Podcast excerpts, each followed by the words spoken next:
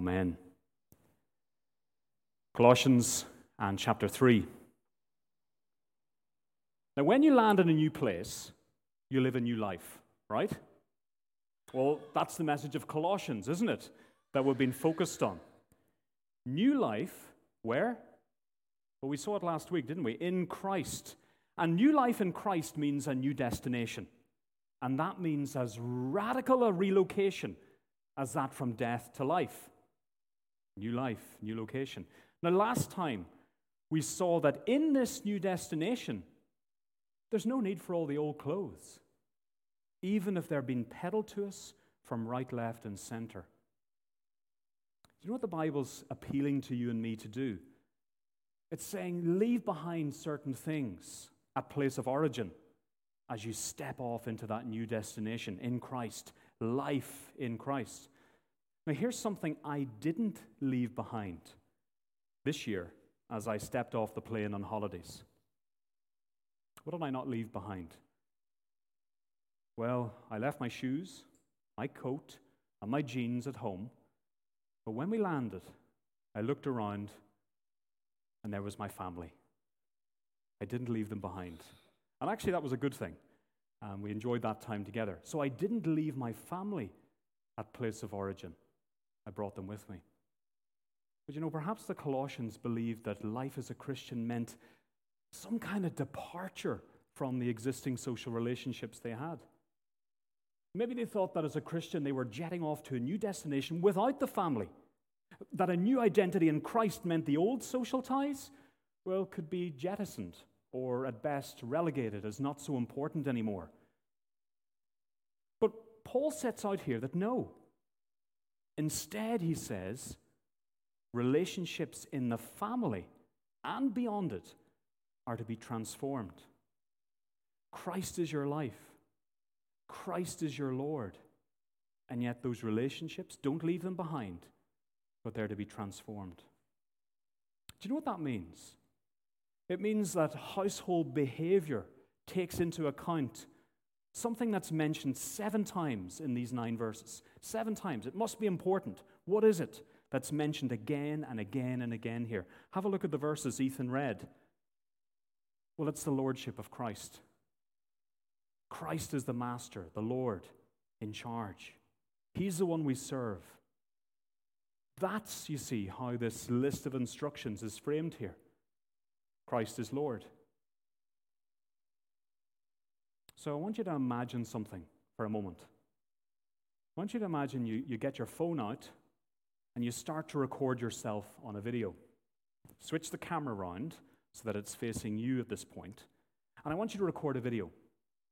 Now, for three minutes, you're going to talk about the relationships you have with your family, the people closest to you, apart from your friends, maybe a husband, wife, parents, children.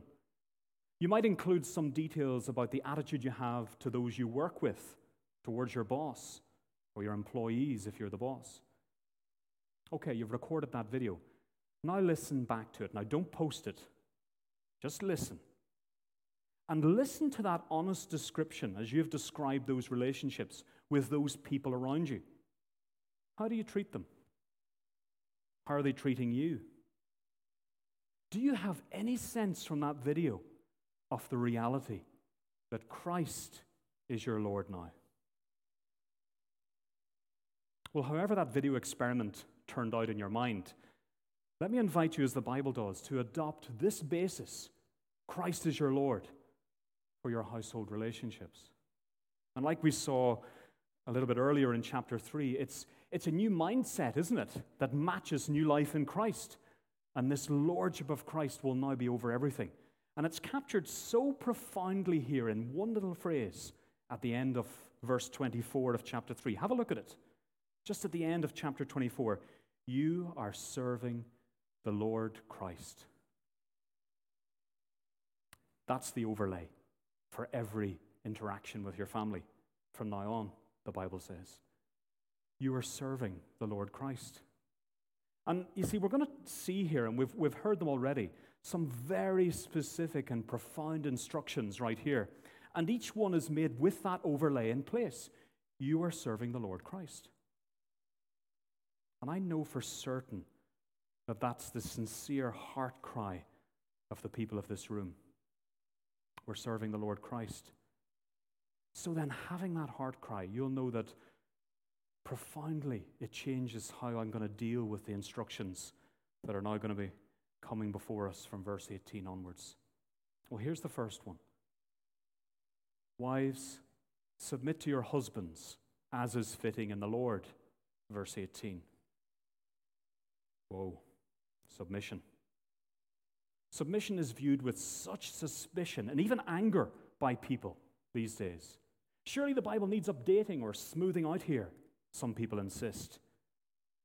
Yet, notice firstly that overlay that we've just been talking about. Look at the end of verse 18 here. As is fitting in the Lord. End of verse 18. In other words, wives, in undertaking this kind of submission, you're serving the Lord Christ. Something that is described as fitting as you serve Christ. So, submission, far from a call for a demeaning status or poor treatment of women, there's something important, and that's that submission is fitting. It's bound up with a transformative new life with Christ as Lord. Ah, but you'll say, what exactly is submission that's being instructed here? Now, interestingly, the word submit is used 38 times in the New Testament. Submit. At 23, so just over half of the times it's used, it's by Paul in his letters.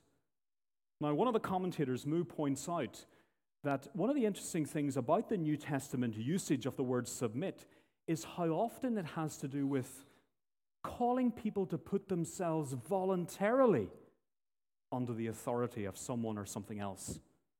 Isn't that interesting?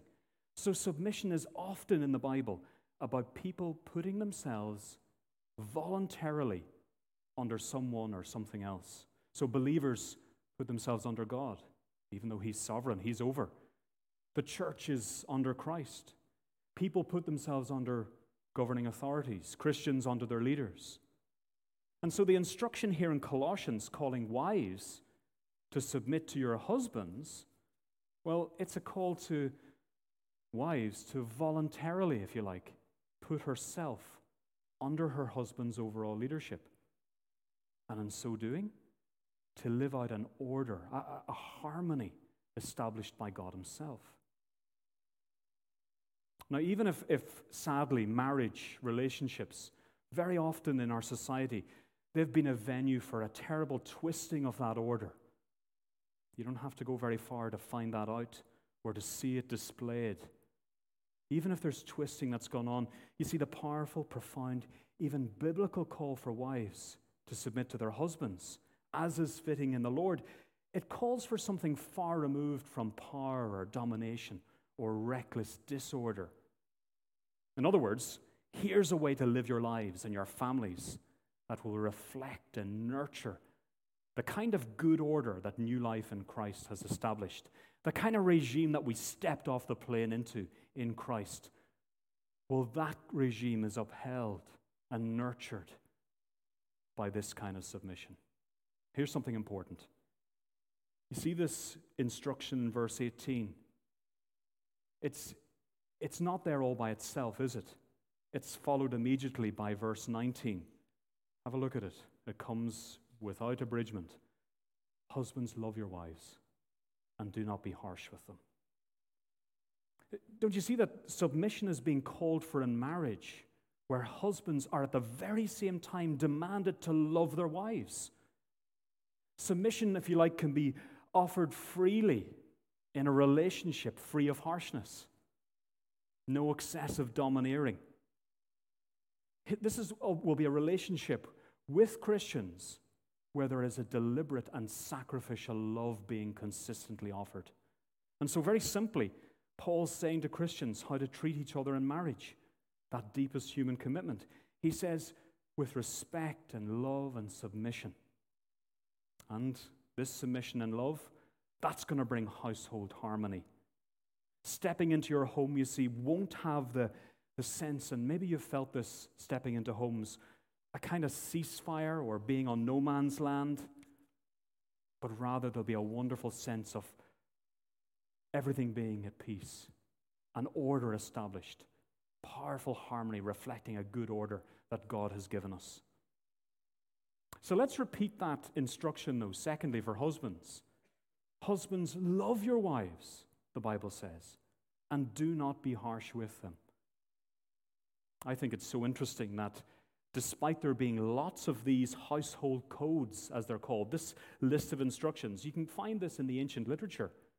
Um, lots of Greek and, and Jewish sources have an example of this kind of household table or household instruction. But nowhere else, apart from the Bible, are husbands demanded to love their wives. Revolutionary. Love your wives. And the word for love, you see, it's probably significant because that word is about sacrifice, about self giving love. There's a very familiar set of instructions you probably know about in Ephesians 5 at the end of that chapter as well. And in those, Paul compared this love that husbands are, are commanded to have for their wives, Paul compares it with Christ's love for the church, sacrificial Christ's love for the church, self giving love for the church. He went to the cross. And so, then, powerfully, as, as Paul tells the Colossian women and the men to submit and love in marriage, as all as part of serving the Lord Christ, he's drawing attention to the ultimate demonstration of love. I think that's really profound. Submit and love one another. And think about Christ, that word love. So these instructions aren't just do's and don'ts, God's word, you see, is pointing us to Jesus Christ and that sacrificial, self giving, loving journey to Calvary. I think sometimes if only we could think of this set of instructions without the grime of the war of the sexes, without the abuses of the past, even the situations of the present, without the anger and cynicism. If only we could see this for how we're meant to see it. And instead, at the same time as affirming that we serve the Lord Christ, if we could picture Christ on the road to the cross. You see, that's the overlay, remember? That'll transform homes and relationships. It's in God's Word. Serving the one who came to give his life as a ransom for many. And I don't know your plans. Maybe you're planning to get married soon. Maybe you are married either a couple of months or years or decades. Well, husbands, love your wives. That has to, doesn't it? By the very nature of what's written here. Loving wives has to include submission to her needs often. And that'll practically demonstrate both to you and your family and everyone else the sheer power of the gospel. Doug Moo, who I mentioned earlier, the commentator, he makes a really interesting observation on that demand that husbands love their wives. Do you know what he says? Um, well, he points again to Ephesians 5, where not just love your wives, but as Christ loved the church. And then Doug Moo says that if you take that with the amazing oneness that Christians have, that equality, um, look back to verse 11. Here there is not Greek and Jew, circumcised and uncircumcised. There's a freedom. Christ is in all, and there's a, a oneness. And taking that with these instructions, here's that word it sets a trajectory that leads to a more equal sharing of every dimension of the marriage relationship. You see, what the Bible's setting out here is a vision that brings men and women together in this beautiful equality, even as roles are given, even as instructions are different. In other words, the Bible's remarkable call, and you can see it's so remarkable here, to husbands to love their wives it brings marriages not into some old fashioned territory of harsh patriarchy, but to a really remarkable new place. Christian husbands, that's the biblical mandate. You are serving the Lord Christ. Love your wives. Children, I know you're waiting patiently. Well, there is a very simple but challenging call in verse 20. Have a look at it. Children, Obey your parents in everything, for this pleases the Lord. Verse 20. And isn't it striking? And this is what stands out here if you compare this. Children are being addressed as responsible people within the church. Children, you can listen to a command like this. And so, children and young people, that's for you. The Bible recognizes and speaks to you as a capable person, someone capable of being giving such important instructions. And, and there are at least two things here for you, children. You've probably noticed them. And presumably, this is children of all ages living within the household, living with their parents specifically. So, children, young people, obey. That's the first thing. Obedience is the word here. Do what your parents ask you to do. Obedience, you know, isn't a negative word, but it's truly powerful. Obedience, children, will change your life. It'll change your relationships. It'll deepen and mature your relationship with your mom and dad. Well, that's the first thing obedience. Well, did you notice the second thing? Obey your parents in everything. That's pretty striking, isn't it? In everything. In everything. Not just the things that you want to obey or choose to obey, but in everything. And that, you see, the th- here's the thing about that that means a decision now, right now. If you're going to obey in everything, you really need to decide to do that before your parents ask you to do it. Decision time, children, young people. And remember that overlay the thing that is repeated again and again here. You see, Christ is Lord. And so even your obedience in everything pleases the Lord. Paul includes that here. You see, children, if you are putting your trust in Jesus, be the ones who sincerely and wholeheartedly obey your parents. Young people, I want you to see how this kind of obedience will radically change your home. And I know you've got friends where their home life is very different, perhaps, than yours. Maybe better, maybe worse. But if you can get this and do it, it'll bring you a wonderful sense of fulfilled joy. It'll mean your home will have a kind of steady order that'll even stand out to your friends. It'll help you as you grow up to learn to live with the kind of harmony and new life that Christ brings. So the Bible isn't killing your fun here, it's giving you life. And of course, children, you'll have noticed that there are the other people in this scenario your mom and dad. Look how the Bible speaks to them, verse 21. Fathers, do not provoke your children, lest they become discouraged. I saw a video where children were provoked by dad jokes to the point of feeling absolutely disgusted. But that's not, I think, what Paul's talking about. The dad jokes are okay. Um, you can correct me if you think that's a, a misreading of the text. So, dad jokes stand, right? But what does provocation mean? And fathers are addressed specifically, but there is a sense that can definitely mean both parents, mom and dad. Well, what does the instruction mean? Well, there's a kind of provocation, not dad jokes, but provocation that comes with a position of authority. Anyone with authority can exercise that authority with carelessness in a manner that's insensitive. And so there's a call here from the Bible for fathers, moms. Recognize that if your children are to obey you as they've been instructed, you need to sh- ensure you're not carelessly provoking them, lest they become discouraged. So, fathers, that's for you, and moms too. Don't provoke your children. Now, the next few verses here include a category that was part of ancient society, but one that has no place in the world today. I'm not going to spend long here because we don't have time, but here are some thoughts that I've found helpful as, as Paul turns his attention to instruct bondservants or slaves and masters. So, what does he say? Here's a few thoughts.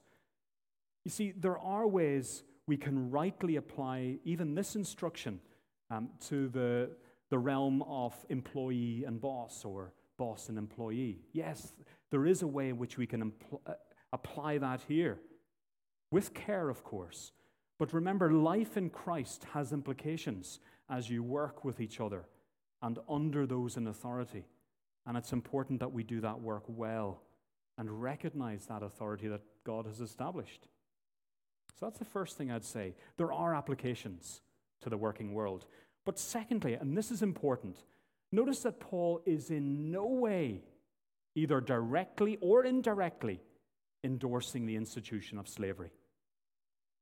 He's not endorsing slavery. In fact, he's addressing slaves, and even by very virtue of addressing these people, suggests he was treating them as responsible people who could listen and follow instructions. Even that was radical in its day. So there's no endorsing of slavery going on here. But again, thirdly, there's an overlay. Master and bondservant, well, they have the same Lord Christ, don't they? And that's going to change even that relationship in its day. Something interesting I read, and I, I, am inclined to agree with it. Something was happening here as Christ changed lives. And perhaps even those who were writing the New Testament had not quite fully worked out how all these scenarios would be affected by the gospel and new life in Christ. Even they were learning. And you could say it took them long enough to learn those lessons. But we can see that there is no place for slavery in the world. But what there is, is life under Christ. And so here too, that's the overlay. And it's, and it's in these verses that we picked it out, isn't it? Look at verse 24. You are serving the Lord Christ. Every September, without fail, and the teens and youth will back me up here, teachers invite their students in various classes to discuss the rules and come up with a class contract. Isn't that true? That's the way teaching works nowadays. How will our class operate, particularly if it's a class like SPHE or where there's things up for discussion? Let's have a contract. Let's work out the way we're going to do things, rules and responsibilities for the year ahead. And it's important to set that kind of thing up so that the, the class can thrive and work and feel safe. But you know what's happening as Christians? We've landed in a new place where Christ is Lord. And just as he lovingly and sacrificially died for his people, he's giving us instruction now how to live in our families and beyond. And he's inviting us to listen and follow him. So show him your video that you recorded, your relationships with your family, describing those relationships with people at work and your boss and pray for Him to help you as you serve Him, the Lord Christ. Because families, you see, with that kind of order and dynamic, that's going to change the lives of us and the people in our families and the future generations. We're going to show Christ to a broken and warring society. So let's take that overlay right now and not just put it on those videos we've made, but on the day to day footage of our real lives. You are serving the Lord Christ. So that's the call, isn't it? Submit and love each other in marriage. You're serving the Lord Christ. As you obey your parents and work not to provoke your children, you're serving the Lord Christ. As you undertake these biblical instructions, I want you to watch the graphs on every scale in your life take an upward trend. You see, things get better when we follow the Lord Christ the way He set out. Just watch those graphs go up. Well, join me as we pray for the Lord's help as we do this. Father, what an overlay, what a calling to serve Christ as Lord.